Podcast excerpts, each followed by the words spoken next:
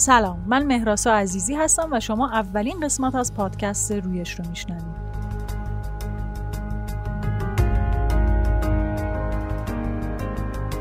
در مجموع پادکست های رویش داستان تولد استارتاپ ها رو از زبان بنیانگذارانشون برای شما روایت خواهیم کرد.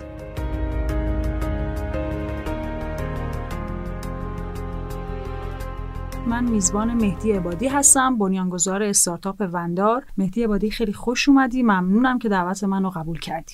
مرسی مهرسا ممنون که منو دعوت کردی. خواهش می‌کنم. مهدی اگر اجازه بدی ما گفتگومون رو از اینجا شروع بکنیم که نقطه ورود تو به اکوسیستم کارآفرینی و در واقع حوزه استارتاپ چی بوده و قبلش اصولا چی کار می‌کردی؟ چه مشغولیتی داشتی و چه اتفاقی افتاد که وارد این حوزه شدی؟ والا منم مثل تمام افرادی که سن بیشتری دارن توی این اکوسیستم طبیعتا اولش رو با کارمندی شروع کردم. من 20 سال الان دارم کار می‌کنم که تقریبا 15 سالش رو کارمند یا مشاور یا پروژه‌ای کار کردم و پنج سال گذشته رو در اکوسیستم استارتاپی فعالیت داشتم. من از آخرین جایی که اومدن بیرون که ده سال بود اونجا کار می‌کردم یا یک سالی رو خیلی جسته گریخته فریلنسری کردم یعنی در حقیقت مشاور بودم جاهای مختلف و بعد از اون بلافاصله وارد اکوسیستم استارتاپی شدم. یواش یواش دیگه اکوسیستم استارتاپی زیاد شنیده می‌شد و منم وارد این حوزه شدم با یک استارتاپ. فکر می‌کنی اون اتفاقه چی بود؟ یعنی من حالا دلم می‌خواد که یه مقدار صحبت کنیم اگر علاقمندی این که حوزه کار آخر چی بوده فعالیت چی بود و اون اتفاق چی شد که تصمیم گرفتی در واقع بیای و کسب و کار خودتو داشته باشی؟ والا ببین من ده آخرین جایی که کارمند بودم ده سال توش کار کردم و عموم اون سالها رو هم جز مدیران ارشد اون سازمان بودم. اتفاقی که افتاد این بود که خب اون سازمان یواش یواش داشت از بین می‌رفت به خاطر تصمیمات غلط مدیریتی و خب آدم وقتی می‌بینه که چیزی رو که در طول ده سال به وجود آورده یواش یواش داره از بین میره و با تصمیمات یک فرد دیگری یک افراد دیگری داره این از بین میره یواش یواش به این فکر می‌کنه که من چیکار بایستی بکنم که چیزهایی که خلق می‌کنم زنده بمونن یا حداقل اگه قرار از بین برم با تصمیمات غلط خودم از بین برم. اینجاست که آدم فکر می‌کنم به این نتیجه می‌رسه که بایستی وارد حوزه کارآفرینی بشه و کسب و کار خودش رو تشکیل بده. بعد فکر می‌کنی که این تنها دلیل بود یا دلایل دیگه هم بود که؟ نه صد درصد. بالاخره دلایل دیگه هم بوده. به دلیل اینکه خب بالاخره سازوکار و محیط مناسب هم برای فضای کارآفرینی به وجود اومده دیگه. شاید بگم حتی یک مقدار جو و اون حباب کارآفرینی هم بالاخره تاثیر داشته قطعا. اما فکر می‌کنم که اون مهیا بودن محیط جزو عوامل مهم بوده. بعد ورودت با در واقع استارتاپ وندار بوده یا قبلش در واقع کارهای دیگه ای می‌کردی یا در استارتاپ دیگه ای بودی یا استارتاپ دیگه ای داشتی؟ نه وندار در حقیقت چهارمین استارتاپیه که من جزو بنیانگذارانش بودم. اولین استارتاپی که ما کار کردیم استارتاپ پولان بود که یک نرم افزار مدیریت هزینه های فردی بود که موفق نشد و شکست خورد. بعد استارتاپ تسکاپی رو راه اندازی کردیم که اون هم شکست خورد تو حوزه پرداخت الکترونیک دستگاه پایانه بانکی بود که اون هم بله. شکست خورد که دلایل متعددی داره. و یک استارتاپی به نام پیانو کاغذی رو من جزو بنیانگذارشم که اون استارتاپ کماکان هست و داره کار می‌کنه و من بخشی از time م رو در طول هفته اختصاص میدم به پیانو کاغذی و در نهایت استارتاپ وندار که الان در حال حاضر 90 95 درصد time م براش صرف می‌کنم و استارتاپی که فعلا تمام انرژی اونجا داره صرف میشه. بسیار عالی. خب پس اگه اجازه بدی صحبت کنیم در مورد داستان تولد وندار. اینکه اول توضیح بدی که اصلا وندار چه کسب و کاریه دقیقا چی کار می‌کنین شما و اینکه از کجا شروع شد با چه ایده ای شروع شد و در مورد تیم وندار درست وندار هم مثل همه استارتاپ های دیگه الان در ابتدای راه ما دی‌ماه فکر می‌کنم اولین نسخه خودمون رو launch کردیم دی‌ماه 97 و داریم سعی می‌کنیم راه خودمون رو پیدا بکنیم و هی دقیقتر و دقیقتر بشه تعریف وندار تعریفی که امروز از وندار می‌تونم ارائه بدم اینه که قراره که تمام business process های یک کسب و کار کوچیک و خانگی در یک داشبورد واحد در وندار بشه مدیریت بشه. یعنی اینکه اگر شما یک کسب و کار خانگی دارین خدماتی یا کالایی رو ارائه میدین یا اگر کسب و کار کوچیک دارین مغازه دارین یا هر چیز دیگری بایستی بتونیم با استفاده از وندار توی فضای آنلاین محصول بفروشید مدیریت بکنید پولش رو دریافت بکنید بدونید که چقدر فروختید چقدر هزینه داشتید و غیره و غیره و غیره. این تعریفی که ما امروز از وندار داریم. بسیار عالی. بعد گفتی که دی ماه 97 وندار بله. شروع به کار کرده و الان اعضای تیمتون چند نفرین؟ ما الان در حال حاضر 6 نفر هستیم. سه نفر بنیانگذار هستن که اون سه نفر بنیانگذار یکیش خودم که هم مدیر عامل هستم و هم مدیر محصول هستم. یک طراح محصول داریم که وظیفه طراحی UX رو هم به عهده داره. یک مدیر فنی داریم که کلیه امور فنی با اونه. یک backend developer داریم. اون سه نفر دیگه دیگه جزء بنیانگذاران نیستن. یک backend developer داریم یک frontend developer داریم و یک Android developer و این شش نفر فعلا تیم وندار رو تشکیل دادن. طبیعیه که به زودی یک نفر marketing ی هم بایستی به ما اضافه بشه. حالا نکته که بر من خیلی جذابه و فکر می‌کنم که برای خیلی از مخاطبین ما حتما جذاب خواهد بود این چالش تیم سازی در در واقع حوزه استارتاپی هست. که خیلی دلم می‌خواد از تجربه تو استفاده بکنیم که قطعا جالب خواهد بود. فکر می‌کنی تیم ها در این حوزه چطور باید ساخته بشن؟ آیا حاصل یک اتفاقن؟ آدم هایی که کنار هم جمع میشن؟ یا حداقل در مورد خود تو من می‌خوام اینو بدونم که تیم وندار از کجا ساخته شد چطور پیش رفت و چه کارهایی می‌کنی که این دوام داشته باشه و تیم کنار هم بمونن؟ چون می‌دونم خیلی چالشه. ما اکثر بچههایی که تو این حوزه کار می‌کنن می‌دونیم که تو تیم سازی مشکل دارن و یا حتی اگه تیمشون رو خوب می‌سازن همکاری تیم دوام پیدا نمی‌کنه. من خیلی علاقه دارم که در این مورد بر ما صحبت کنیم. خواهش ببین تو این 20 سالی که من کار کردم به این نتیجه رسیدم که مهمترین چیزی که یک تیم رو تیم می‌کنه عوامل انسانیه. نه اقتصادی نه مالی البته قطعا تاثیرگذار هستن اما من فکر می‌کنم عوامل انسانی مهمترین چیزه. خارجی ها یک اصطلاحی دارن که ترجمهش میشه این مدلی که ما پشت تیم فارغ از این که هر اتفاقی بیفته. خب بله. تو یک تیم بایستی این جریان به وجود بیاد. یعنی که مثلا در یک خانواده یک نفری حتی مرتکب یک قتل اگر بشه اون خانواده کماکان پشت اون آدمه. هیچ وقت پشت اون آدم رو خالی نمی‌کنه. درسته. توی تیم هم این مدلیه. یعنی اگر که شما هر اشتباهی می‌کنید اون تیم بایستی مثل یک عضو خانواده پشت اون فردی باشن که اشتباه کرده. به وجود آوردن یک تیم قطعا اتفاق توش تاثیر داره اما مهمترین جریان نیست به نظر من. و دستبندی های مختلف داره. مثلا من در مورد بنیانگذارای یک تیم احساس می‌کنم که این بنیانگذاران حتما بایستی شناخت قبلی از هم داشته باشن و تجربه کار کردن با هم رو از قبل داشته باشن. من بعید می‌دونم کسی همینجا اتفاقی بیان بشینن کنار همدیگه و بتونن بنیانگذاری انجام بدن توی یک استارتاپ. یکم کار سختی البته هیچ چیزی نشدنی نیست اما کار سختی. در مورد کارمندا و کسایی که بعدها به تیم اضافه میشن طبیعتا دقت در انتخاب مهمترین مسئله است. این دقت در انتخاب یک مقداریش تجربه است یک مقداریش غریزه است یک مقداریش دانشه و غیره و غیره و غیره. اما چیزی که اینها رو کنار هم نگه میداره باز من اون حس روابط انسانی است یعنی اون حس خانواده و این اینها رو به وجود آوردن و خیلی پارامترهای جزئی دیگه که حالا مفصله و در این پادکست نمی گنجه.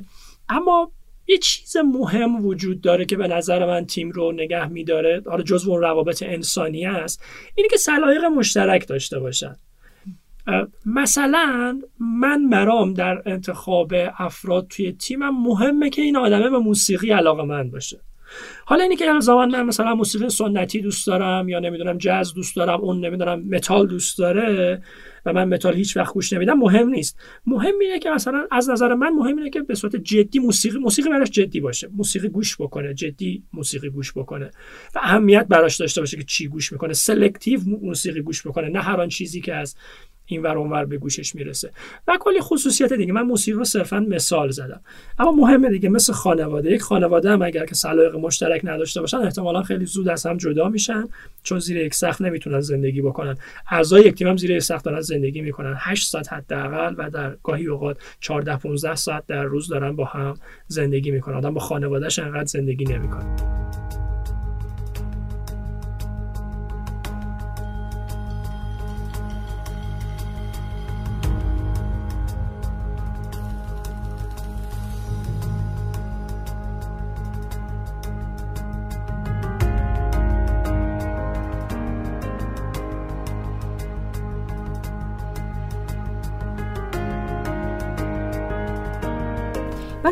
می‌کنی؟ مهدی باید کجا پیدا کرد؟ ببین در مورد بنیانگذارا یه نکته گفتی که به نظر من خیلی قابل تحمل بود که بنیانگذارا از نظر تو ترجیحا باید همدیگر رو بشناسن.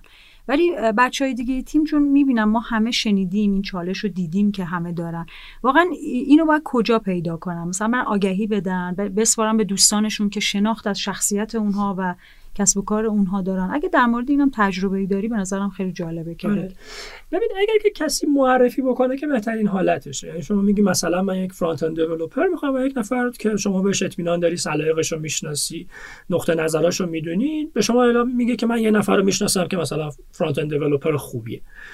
این قطعا خیلی تاثیرگذاره به نظر من و اون رابطه ای که شما با اون آدم معرف دارید در حقیقت به نظر من تعیین کننده است در این دقت انتخاب. این راهو کوتاهتر می‌کنه. راهو کوتاهتر می‌کنه. اما من از آگهی استخدام هم تجربه های بدی ندارم. الان فقط باید دید که کجا آگهی استخدام بدیم. یعنی الان دیگه مثلا روزنامه ها صفحه نیازمندی های روزنامه ها شاید برای فضای استارتاپی مناسب نباشه. شاید شما کماکان گارسون رو بتونید از آگهی روزنامه پیدا بکنید. اما یک همکار رو در یک تیم استارتاپی به نظر من سخته. امروز خب توییتر فضای بسیار خوبیه برای پیدا کردن همکار. ما یکی از همکارانمون رو از توییتر پیدا کردیم. و دو همکار دیگهمون رو از وبسایت های کاریابی یعنی اونجا آگهی دادیم رزومه اومد مصاحبه کردیم و در نهایت احساس کردیم که این دو همکار مناسب هستن برای همکار رو هر سه ما راضی هستیم از انتخابی که داشتیم. راضی هستیم. بله. اگه یه تجربه خیلی مهم رو بخوای تو تیم سازی که خودت انجام دادی چه در استارتاپ وندار چه در تجربه های قبلی یه تجربه خیلی ارزشمندی که خیلی گرونه. تو تیم سازی فکر می‌کنی بخوای بگی چی رو میگی؟ این خیلی مهمه دیگه. حالا مثلا می‌خوام مثال خیلی پررنگش رو بزنم. اگه استیو جابز هم میاد توی یه تیم اما با فرهنگ تیمیت سازگار نیست بذار بره. این خیلی مهمه. من فکر می‌کنم مهمترین چیز توی یک سازمان فرهنگ سازمانه. اگر یک آدم به شدت پررنگ و شما می‌دونی که ممکنه تغییر خاصی ایجاد بکنه اما مطمئنی که نمی‌تونی با فرهنگ سازمانی همراهش کنی. همراه کردن از فرهنگ سازمانی الزامن تنها نقطه نظر نیست. گاهی اوقات ممکنه یک نفر همراه نباشه اما مغایرتی هم با فرهنگ سازمانی نداشته باشه. این اوکی به نظر من. گاهی اوقات هستش که شما همراه نیست و در مقابل فرهنگ سازمانی شماست. اینجاست که من میگم اگه طرف استیو جابز هم هست من بهش میگم خداحافظ. بسیار عالی چقدر جالب. حالا اگر بخوای یه ابزاری حالا ما که تو این حوزه ایم شاید خیلی عادت داریم که بپرسیم یه نرم افزاری که کمک کنه به کار تیمی پیشنهادی بخوای داشته باشی فکر می‌کنی چی رو بگی؟ ببین قبلتر از ابزار این متدولوژی agile خودش به نظر من تو تیم یعنی اگر که آدم رعایت بکنه و مباحث stand-up meeting ش رو نمی‌دونم sprint meeting ش و اینجور چیزها رو خب خیلی تاثیر گذاره چون تیم داره راجع به اتفاقات تصمیم می‌گیره و این دخالت در تصمیم همیشه تیم رو کنار هم نگه میداره. به نظر یکی از عواملیه که باعث این اتفاق میشه. اما اگر می‌خوام خیلی ابزار مثال بزنم من امروزه دیگه Trello Trello و Trello. و فکر می‌کنم که این Trello باعث میشه که مدیریت زمان به درستی اتفاق بیفته. همه بدونن چیکار باید باید بکنن وظیفهشون چیه توی اون هفته یا تو اون sprint. و همه چیز مشخصه و شفافیت برای همه وجود داره و به نظر این مهمترین ابزاریه که می‌تونم تو این حوزه اسم ببرم. البته ابزارهای دیگه هم هستن اما قطعا به نظر من Trello مهمترین یعنی ابزار. برای خودت و تیمت خیلی مفید بود 100 درصد. حالا یه سوال خیلی جالب بپرسم قطعا با آدمی با تجربه تو راجع به این صحبت کردن می‌تونه یه جوابای خیلی خوبی داشته باشه. فکر می‌کنی سختترین یا پیچیده ترین تصمیم مدیریتی که گرفتی چی بوده؟ که حالا رو خودت کسب و کارت و تیمت قطعا تاثیر زیادی داشت. قطعا تص... سختترین تصمیمات مدیریتی که میشه گرفت به نظر من دوتا یکی پیوته. یعنی اونجایی که فکر می‌کنی کسب و کاره رو اشتباه انتخاب کردی و باید برگردی به یک مسیر دیگری رو بری که خیلی تصمیم سختیه. اما من تا به امروز خیلی تو این نقطه قرار نگرفتم. یعنی اگر شکست خورده یک استارتاپی امکان پیوتش هم وجود نداشته. خب. به نقطه صفر رسید آره دیگه نمی‌شده. با چرخش احتمالا نمی‌شده اوضاع رو مدیریت کرد. اما فکر کنم یکی از سختترین تصمیمات دیگه ای که توی مدیریت آدم می‌گیره معمولا باز در مورد انسان هاست. خب اخراج کردن و اینجور چیزها که قطعا سخته. اما من تصمیم سختترین تصمیمی که گرفتم در همین استارتاپ وندار بود. ما دو co-founder دیگر بودیم مثلا به جز اینایی که الان هستن و قرار بود استارتاپ وندار رو راه بندازیم. اون موقع اسمش Payment Club بود. دو نفر بودیم که اومدیم شروع کردیم برای جذب سرمایه و می‌خواستیم این استارتاپ رو راه بندازیم. من یه جایی یک نقطه ای احساس کردم که اگر قرار باشه استارت کار رو با اون فرد بزنم ممکنه که خیلی دیر به نتیجه برسیم انرژی زیادی ازمون بره و غیره و غیره. به همین دلیل خدافزی کردم با اون کوفاندر و رفتم سراغ دو کوفاندر دیگه. خب خیلی سخت بود. اون دوست من به من بسیار کمک کرده بود تا همون نقطه ای که می اومدیم. اما هر دومون واقعا یک جورایی به نتیجه رسیدیم که اگر با هم شروع بکنیم ممکنه که موفق نشیم. فرصت همکاری رو گذاشتیم برای بعدها که یک مقدار استخونبندی کار در اومده باشه و دیگه دغدغه کمتری داشته باشیم یه دوستی قبلی با هم داشتین و با هم کار می‌کنین شاید به این بله. لحاظ سخت بوده سخت از بود بله. حالا فکر می‌کنی که برای بچههایی که دارن این پادکست رو میشنون اگه یه پیشنهادی بدی که بتونن مسیر رشد رو در واقع سریعتر طی کنن؟ حالا فکر می‌کنم در این پادکستی که ما با این موضوع کسب و کار داریم بیشتر منظورمون رشد در کسب و کار باشه. فکر کنی چه تجربه ای داری که کمک بکنه راه کوتاهتر بشه برای دوستان ما؟ ببین خیلی چیزهای زیادی رو میشه اسم برد. یه چیزی که خیلی از نظر تو فکر می‌کنی مهم و گذار هست. به نظرم خیلی مهمه که راه درست انتخاب بشه و به نظر من راه درست اون راهیه که دوستش داریم. یعنی اگر کاری رو بکنیم که ازش لذت می‌بریم این احتمالا بخشی از مشکلات رو حذف می‌کنه. یعنی اصلا نیازی به حلشون دیگه نیست. اگر لذت نبریم به نظر من هیچ اتفاقی نمیفته پس این لذت خیلی مهمه. حالا من یک مقدار سنم هم خب بالاخره بیشتر از بچه های دیگه است توی این حوزه. دیگه این لذته برام پررنگ و پررنگتر شده. و امروز دیگه فقط برای اون لذته کار می‌کنم. البته لذته توش موفقیت تعریف داره مباحث اقتصادی تعریف داره موفقیت مالی تعریف داره و غیره و غیره. اما در نهایت همه قرار منجر به یک اتفاق بشن و اون لذته.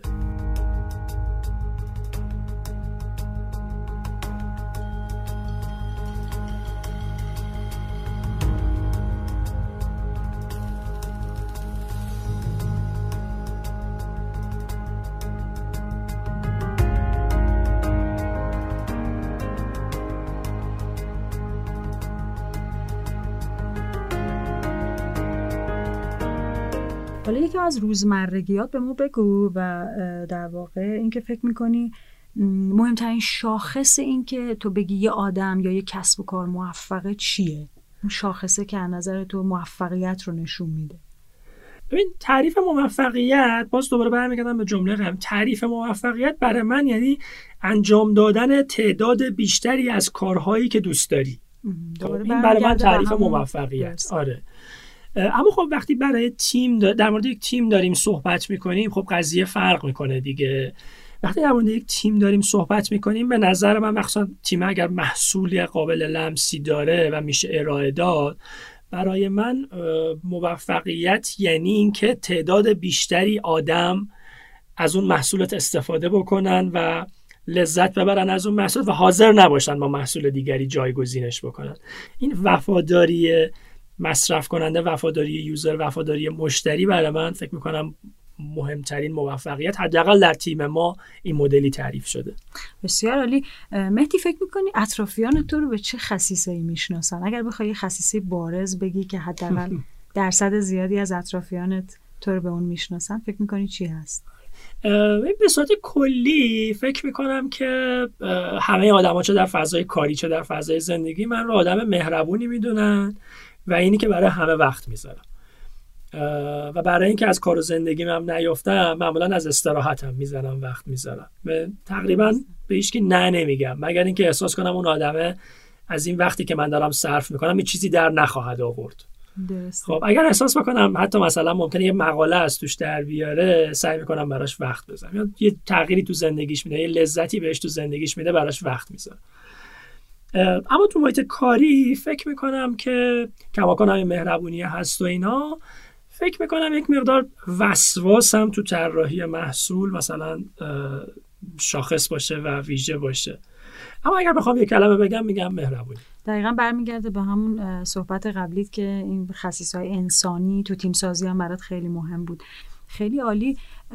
آینده رو چطور می‌بینی برای خودت تو اکوسیستم؟ فکر می‌کنی میمونی در این مسیر؟ یا ادامه خواهی داد؟ چون قطعا سختی های خیلی زیادی وجود داره به خصوص در شرایط فعلی. خب من یه پیشینه هنری دارم. الانم بیشتر دوستانم هنری هن دیگه. من یک دوره یک پیوتی در زندگیم انجام دادم. اون که کلا هنر رو گذاشتم کنار و اومدم سراغ تکنولوژی. اما می‌دونم می‌دونم که مهدی بادی تا آخر عمرش یه کارشناس فینتکه. و حالا ممکنه لول های بالایی رو بتونه طی بکنه ممکنه نتونه طی بکنه و هر اتفاقی ممکنه بیفته. اما می‌دونم قرار تو فینتک کار بکنه و هیچ کار دیگه ای قرار نیست بکنه هیچ حاشیه دیگه ای قرار نیست. مگر به عنوان hobby مثلا پیانو کاغذی برای من یک چیز متفاوتیه اما برای من یک جورایی hobby ه. time کمی رو در طول هفته براش وقت می‌ذارم دوستان دیگه time بیشتری رو می‌ذارم برای پیانو کاغذی. و آینده برای من آینده ایدالم موقعیه که یک خروجی محصول محور خوب دارم که حداقل یه میلیون نفر آدم دارن ازش استفاده می‌کنن. اگر بیشتر بشه که قطعا خیلی خوشحال تر خواهم بود. اما برای من آینده این شکلیه. اتفاقات بعد هم ممکنه بیفته اما این آینده ایدئالم یه مسئولیت دیگه هم داری تو. من می‌دونم که در همین حوزه فینتک که صحبت کردی اگر دوست داری راجع به اونم برای صحبتی بکن. بله من از شهریور ماه سال 97 دبیر انجمن فینتک هم هستم. انجمن فینتک یک انجمن صنفیه که سعی می‌کنه منافع مشترک فعالین حوزه فینتک رو دنبال بکنه و با حاکمیت گفتگو بکنه برای رفع چالش هاشون و شاید ایجاد بازارهای جدید و غیره و غیره. خیلی راضی هم از اینی که این کار رو دارم می‌کنم. انرژی زیادی ازم می‌بره اما به شدت برای من خوب بوده. امیدوارم هم هستم که بتونم یه تاثیر کوچیکی بذارم توی یعنی موازی با وندار و پیانو کاغذی الان اون مسئولیت هم داری. بسیار عالی. بله. یه راه ارتباطی هم اگر به مخاطبین ما بدی اگر خواستن که با شما ارتباطی برقرار کنن صحبتی کنن ممنون میشم که یه راه ارتباطی بگی که چی برای تو بهتره و زودتر جواب میدی به دیگران. خب من تو همه شبکه اجتماعی هستم خیلی هم available م خب اما اگر بخوام جدی ترین هاشون رو بگم. اولا ایمیل ایمیل که همیشه بهترین راه ارتباطی ایمیل من مهدی که میشه m e h d i dot ebadi که میشه e b a d i at sign gmail.com توی توییتر هم هستم. اسمم رو اگر سرچ بکنن زیاد توییت می‌زنم. می‌تونن به راحتی پیدا بکنن. و در نهایت لینکدین که با سرچ اسمم به راحتی پیدا خواهم شد. خیلی ممنون ازت و من فکر می‌کنم گفتگوم رو با این سوال آخر با مهدی عبادی تموم بکنم که در واقع آینده اکوسیستم رو چطور می‌بینی؟ حالا چه اکوسیستم استارتاپی چه خاص در واقع استارتاپ های حوزه فینتک؟ ترجیح میدم خیلی راجع به کل اکوسیستم استارتاپی حرف نزنم چون تسلط ندارم روش مقدار شناخت دارم اما تسلط نیست. اما اکوسیستم استارتاپ فینتکی رو وابسته است به خیلی از اتفاقات. من قبلا هم تو سال اواخر سال 97 در یک سخنرانی در همایش نظام های پرداخت گفتم امسال سال 98 باید سال توسعه اعداد استارتاپ های فینتکی باشه. یعنی اگر مثلا دارم میگم تو حوزه پرداخت یه میلیون transaction داشتن امسال باید برسوننش به ده میلیون transaction. این اعداد اگر بزرگ نشه ما از منازعه قدرت این حوزه فینتک بیرون گذاشته خواهیم شد. و قطعا اگر از منازعه قدرت بیرون گذاشته بشیم از بین خواهیم رفت. پس حالا این وابستگی مدلی دیگه. اگر اون اعداد رو بتونیم بالا ببریم قطعا نقش پررنگی رو تو سال 99 بازی خواهیم کرد. هم از نظر اقتصادی هم از نظر اجتماعی. اگر که نتونیم اون اعداد رو در سال 98 بالا ببریم به نظر من یواش یواش زمان اون می‌رسه که دونه به دونه استارتاپ های فینتکی حذف بشن و از بین برن. این چالش رو در این قسمت. دقیقا همینطور. خیلی ممنونم از مهدی عبادی. که در گفتگو با من شرکت کرد. مهدی جان اگر صحبتی حرفی هست با مخاطبین ما بفرمایید که ما گفتگومون رو تموم بکنیم.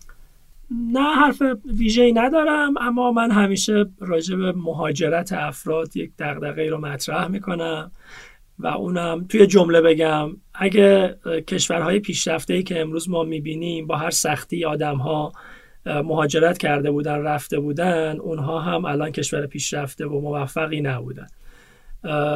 من به شدت مخالف مهاجرت هستم. البته نه برای همه. طبیعیه که آدم یک بار به دنیا میاد و باید لذتش رو ببره. اما دوست دارم که یک تأثیری بذارم روی جامعه که آدم ها آدم های بعدی حس بهتری داشته باشن زندگی بهتری داشته باشن. و از همه افرادی که توانی در خودشون می‌بینن تو این راه دعوت می‌کنم که مثل من فکر بکنن و بمونن و سعی بکنن تغییرات مثبت ایجاد بکنن. خیلی ممنونم از مهدی عبادی که در گفتگوی من شرکت کرد. شما قسمت اول پادکست رویش رو شنیدین که گفتگوی من بود با مهدی عبادی بنیانگذار استارتاپ وندار. در پادکست های بعدی رویش هم لطفا ما رو همراهی کنید. متشکرم. شما می‌تونید از طریق آیدی رویش پادکست در اینستاگرام و توییتر ما رو دنبال کنید و از طریق ایمیل سلام at رویش با ما در ارتباط باشید و پیشنهادات خودتون رو برای ما ارسال کنید.